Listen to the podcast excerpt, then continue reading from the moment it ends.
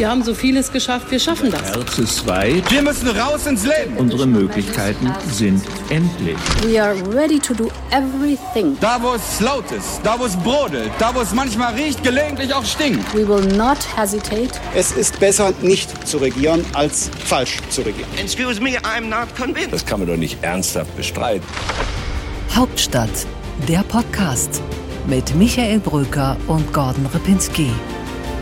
Direkt von der Pioneer One. Bin vielleicht nicht der Mann der perfekten Inszenierung, aber ich bin Armin Laschet.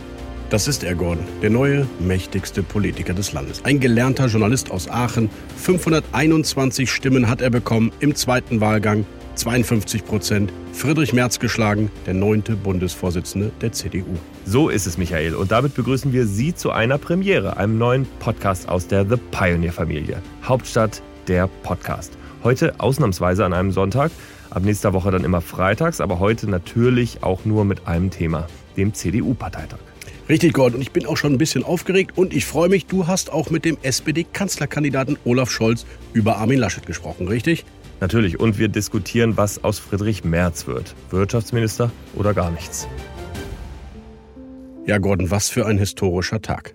Ja, Michael, absolut. Der ewige Zweite ist tatsächlich die Nummer eins geworden, gegen ziemlich viele Widerstände und auch gegen eine Stimmung, die sich ja scheinbar gegen ihn gedreht hatte, gegen Armin Laschet. Aber die CDU hat am Ende im besten Sinne konservativ entschieden. Sie will die Errungenschaften der Ära Merkel erhalten.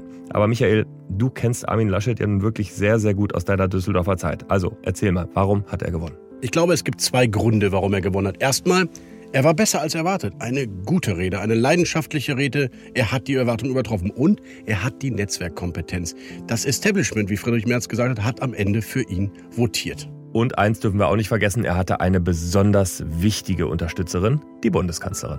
Ich wünsche mir, dass ein Team gewählt wird, das die Geschicke unserer stolzen Volkspartei in die Hand nimmt und dann gemeinsam mit allen Mitgliedern die richtigen Antworten für die Aufgaben der Zukunft findet. Ja, Gordon, das stimmt. Mich hat das überrascht, dass die Kanzlerin sich doch indirekt einmischt. Aber ich finde noch wichtiger für seinen Wahlsieg dieses Persönliche, das Zugewandte, sein emotionales Narrativ. Der Sohn eines Bergmanns, der es nach oben geschafft hat und der um Vertrauen wirbt. Diese Bergmannsmarke trägt mein Vater, der später Lehrer war, bis heute an seinem Schlüsselbund, weil ihn das immer erinnert an dieses Vertrauen, das er unter Tage gelernt hat. Genau richtig. Seine Botschaft, Armin Laschets Botschaft, ihr könnt mir vertrauen.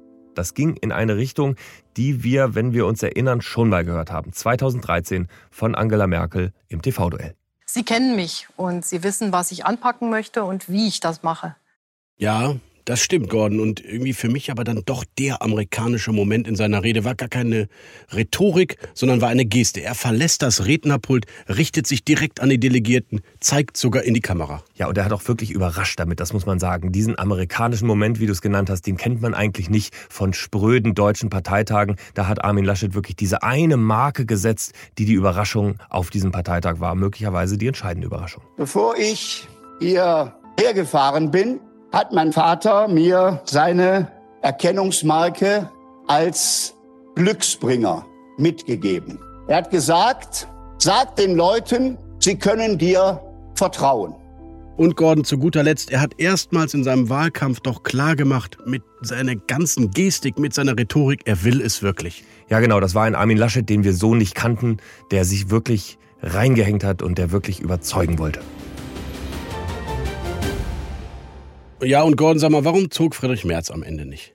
Also erstmal muss ich eins zugeben, ich dachte, er wird's. Ich dachte es vorher und ich dachte es tatsächlich auch nach seiner Rede. Ich fand, er hat eine gute Rede gehalten. Er ist auf eigene Schwachstellen eingegangen. Er hat sich zum Beispiel gegen die AfD klar abgegrenzt, sehr machtvoll abgegrenzt, hat sich offen gezeigt für eine schwarz-grüne Regierung am Beispiel Hessens, am Beispiel von Volker Bouffier. Das fand ich sehr überzeugend. Und er hat einen Führungsanspruch formuliert wie kein anderer der beiden Kandidaten. Führung dieser Partei, aber auch Führung unseres Landes. Damit Sie sich äh, keine Illusionen machen. Ich werde es mir nicht leicht machen. Ihnen aber auch nicht. Ja, Gordon, das war ein echt guter März-Moment, aber das hat nicht gereicht. Es war am Ende doch eine Pro-Laschet-Wahl. Vielleicht haben die Delegierten auch geahnt, dass der wahre März dann doch etwas anderes noch will. Und tatsächlich haben wir ja ein paar Stunden später das dann auch erfahren. Friedrich Merz wollte sich selbst einwechseln. Er hat dann gesagt, er möchte in die Regierung, er möchte Wirtschaftsminister werden, hat das Armin Laschet angeboten. Ja, Gordon, du hast recht. Und ich habe ein bisschen an 2018 gedacht. Auch damals wollte er nicht in die Parteigremien, sondern nur ins Kabinett. Für ihn gilt offenbar Ministeramt operativ, nicht die Partei, nur das Ich. Das war, glaube ich, der Move von Friedrich Merz, den man da beobachten konnte. Armin Laschet zwar gewählt als Parteivorsitzender, aber wenn natürlich Friedrich Merz Wirtschaftsminister werden würde, dann eröffnet ihm das eine Hintertür zur Kanzlerkandidatur, die eben noch nicht entschieden ist. Aber das ging so nicht auf. Und Armin Laschet hat es sofort abmoderiert. Das steht heute nicht an. Aber es bleibt trotzdem ein Dilemma für Armin Laschet. Nämlich einerseits hat sich Merz so ungeschickt verhalten, dass selbst seine Unterstützer erkannt haben, dass Merz sich selbst um die Chancen gebracht hat, in der Regierung eingebunden zu werden. Aber auf der anderen Seite eben die Hälfte, fast die Hälfte der Parteitagsdelegierten, die wollten ihn ja und die wünschen sich, dass er eingebunden wird und die werden jetzt unzufrieden bleiben. Ja, und warum lässt er nicht andere sich fordern oder sein Wirken in Regierung? Sowas macht man doch nicht selbst. Ja, das ist absolut unverständlich, denn selbst im Märzlager ist die Irritation groß und äh, der baden-württembergische Generalsekretär Manuel Hagel zum Beispiel ist ein harter März-Fan und trotzdem sagt er das Folgende. Wir befinden uns einen Jota vor der größten Wirtschafts- und Arbeitsmarktkrise in der Geschichte der Bundesrepublik. Klar ist, dass man da jemand mit der Wirtschaftskompetenz von Friedrich Merz in unserem Land gut gebrauchen kann. Aber klar ist auch, die jetzige Bundesregierung ist noch acht Monate im Amt und jetzt ist nicht die Zeit für Pöstchengeschacher, sondern jetzt ist die Zeit für Geschlossenheit und engagiertes Handeln. In zwei weiteren Landesverbänden ist man irritiert, ja um nicht zu sagen entsetzt über das Vorgehen von Friedrich Merz. Serap Güler, Integrationsstaatssekretärin in Nordrhein-Westfalen, äußert sich bei uns deutlich und auch der rheinland-pfälzische Spitzenkandidat Christian Baldauf, CDU, ist entsetzt. Also ich weiß jetzt gar nicht, ob es viel Sinn macht, sowas ein halbes Jahr vor einer Bundestagswahl zu machen. Das ist eine Regierung, die von einer hervorragenden Bundeskanzlerin geführt wird. Und ich habe vollstes Vertrauen in die Entscheidungen von Angela Merkel.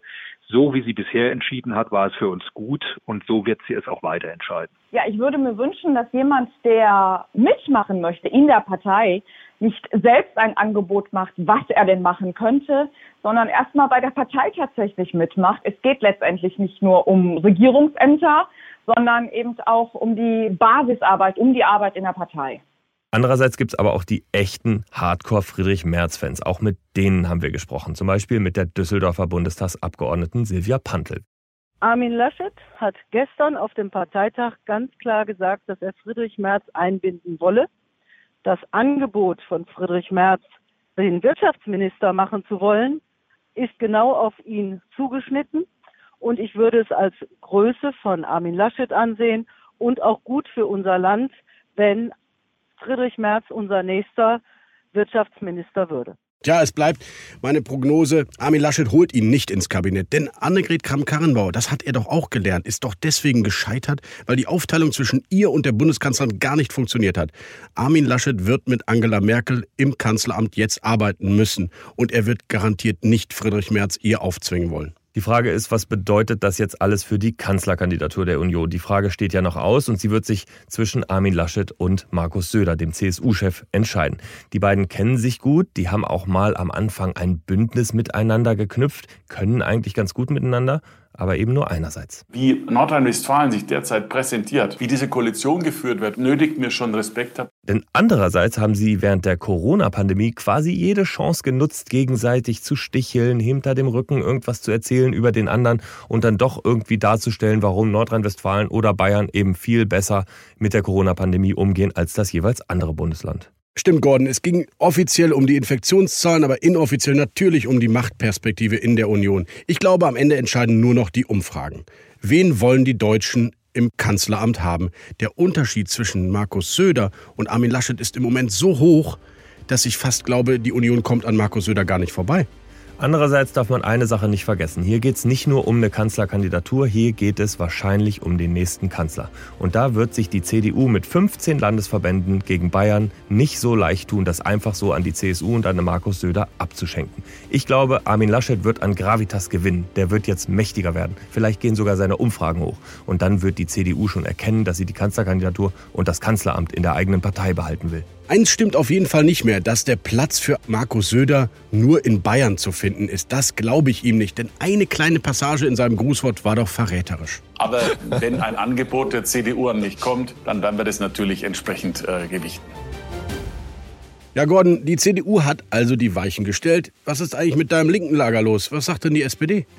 Ja, das wollte ich natürlich auch wissen und deswegen habe ich mit dem Mann gesprochen, der in der SPD die Fäden in der Hand hat in diesem Jahr, der Kanzlerkandidat, Vizekanzler und Finanzminister mit Olaf Scholz. Herr Scholz, ich grüße Sie. Ich grüße. Haben Sie den CDU-Parteitag auch live geschaut? Nein, den habe ich nicht live geschaut, aber es ist ja schnell möglich mitzubekommen, was so passiert. Im Wahljahr wird sich die SPD fortan mit einem CDU-Chef Armin Laschet auseinandersetzen müssen. Freuen Sie sich oder hätten Sie sich einen Polarisierer wie Friedrich Merz mehr gewünscht? Ich habe mir erstmal die Zeit genommen, Armin Laschet zu seiner Wahl zu gratulieren. Das ist eine wichtige Aufgabe, was die CDU betrifft. Und es ist natürlich auch eine große Herausforderung, weil wir als Regierungskoalition ja dafür sorgen müssen, dass die Corona-Pandemie wirksam bekämpft wird. Das steht ja zunächst an. Im Übrigen ist es so, dass wir die interne Auswahl des CDU-Vorsitzenden als SPD nicht zu kommentieren haben. Und wer Kanzlerkandidat der CDU wird und gegen mich antreten will, das steht ja auch noch nicht fest. Aber trotzdem sind wir natürlich mitten im Wahljahr und gegen einen früheren BlackRock-Aufsichtsrat mit Privatflugzeug hätte es sich als Sozialdemokrat gut Wahlkampf machen lassen, oder? Ich habe mit einem gewissen Interesse all die verschiedenen Spekulationen gelesen, was mit welchem Kandidaten dann am einfachsten ist für die SPD beim SPD-Kanzler durchsetzen. Aber ehrlicherweise haben wir uns längst innerlich entschlossen, wir nehmen es, wie es kommt. Dann lassen wir uns trotzdem noch mal auf diesen Mann schauen, der jetzt gewählt wurde. Was kann Armin Laschet besonders gut? Ja, erstmal ist er Ministerpräsident und das ist schon etwas, was ja dazu führt, dass man sich mit vielen Aufgaben beschäftigen muss.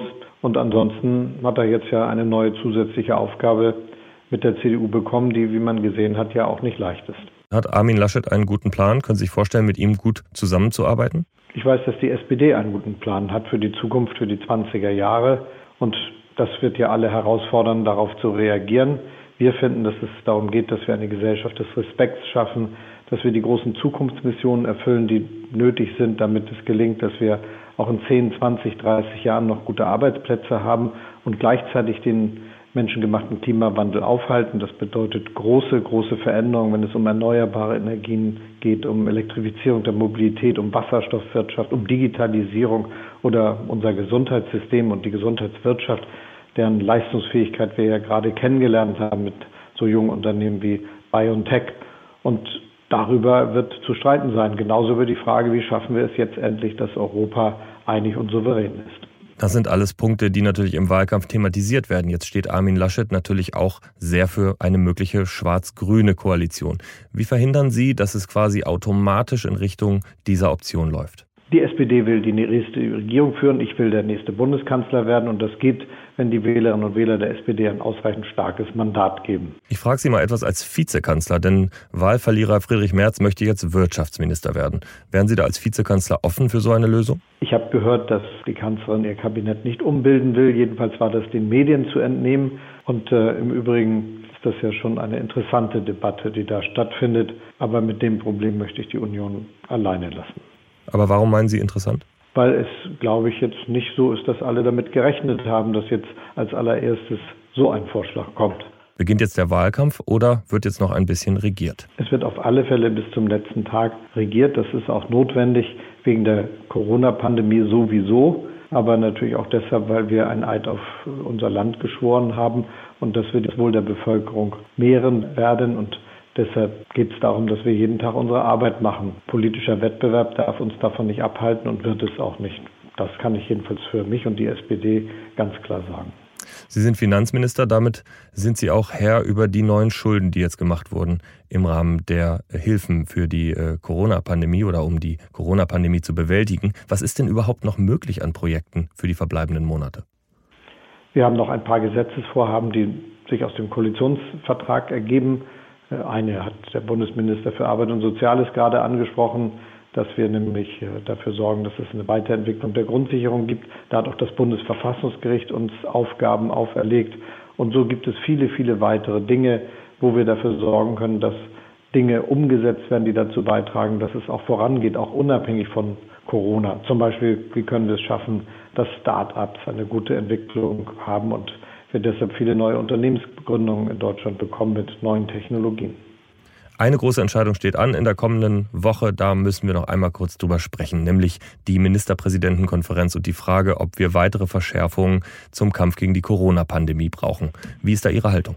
Es ist gut, dass die Ministerpräsidenten sich schon Dienstag mit der Bundesregierung treffen, denn wir müssen die aktuelle Situation ganz sorgfältig betrachten, auch sorgfältig bedenken, was das äh, mutierte Virus für Konsequenzen mit sich bringt und dann Entscheidungen treffen. Ganz sicherlich ist das jetzt nicht die Zeit, wo es um Lockerung geht, sondern es geht darum, um präzise Maßnahmen zu treffen, die dazu beitragen, dass wir das Infektionsgeschehen noch besser in den Griff bekommen. Und das soll sorgfältig diskutiert werden, auch indem man sich nochmal mit Wissenschaftlern vorher über die ganzen Fragen unterhält. Sie sind natürlich derjenige, der am Ende Einschränkungen, die auch vielleicht die Wirtschaft treffen, auch als Finanzminister ausbaden müssen. Fürchten Sie, dass der Haushalt völlig außer Rand und Band gerät? Das fürchte ich bisher nicht. Wir haben uns ja vorbereitet mit unserer Haushaltsgesetzgebung, sodass wir immer gucken müssen, was geschieht und wenn es notwendig ist, auch entsprechende Entscheidungen treffen.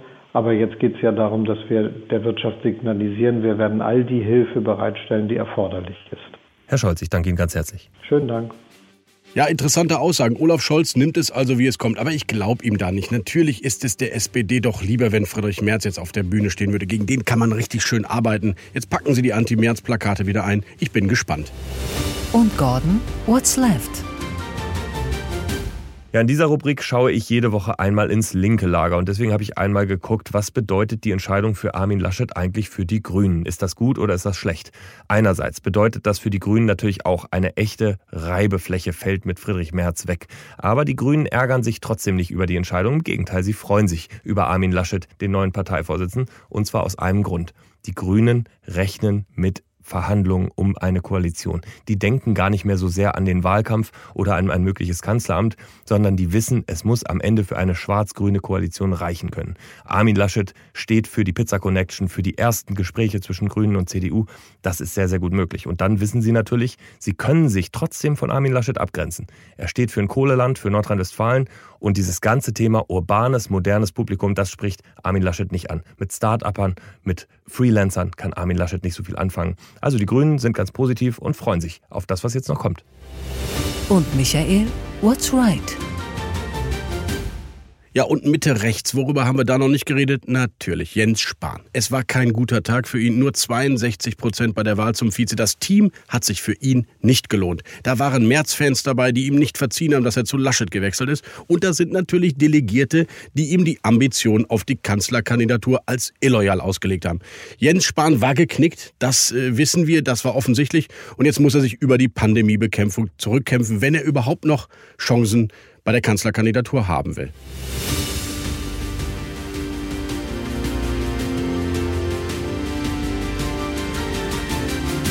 Das war die Premiere von Hauptstadt der Podcast. Wir haben tatsächlich in dieser Folge nur über die CDU geredet, aber das wird nicht immer so bleiben, Michael, oder? Ja, tut mir leid, dass das so ein Unions-Special war, aber ich glaube, es war notwendig.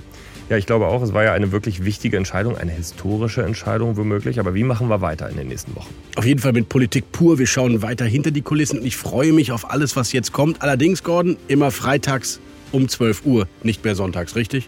Ja, absolut richtig. Und eins möchte ich nochmal sagen, wir lieben Fachpolitiker. Wir werden eintauchen in Bereiche, die in Berlin passieren und über die vielleicht nicht so viel berichtet wird. Ihr werdet Interviews hören mit Politikern, die vielleicht sonst nicht so sehr auf der Bildfläche stehen. Aber wir finden es spannend. Wir wollen für Sie ganz tief eintauchen in die Berliner Republik, erklären, deuten, analysieren und aufzeigen, was sonst nicht sichtbar wäre. Es glaubt uns ja keiner, dass wir nicht nur Personalien machen wollen, ne? Nee, absolut. Wollen wir ja auch. Wir wollen Personalien machen, Michael, aber eben nicht nur ab kommendem Freitag, dann immer um 12 Uhr, Hauptstadt der Podcast auf thepioneer.de oder in Ihrer Lieblings-Podcast-App. Also werden Sie Pionier, unterstützen Sie uns und damit auch den unabhängigen Politikjournalismus. Alles, was Sie wissen müssen, gibt es bei uns auf thepioneer.de. Wir freuen uns auf Sie. Auf Wiederhören. Hauptstadt, der Podcast mit Michael Bröker und Gordon Ripinski. Direkt von der Pioneer One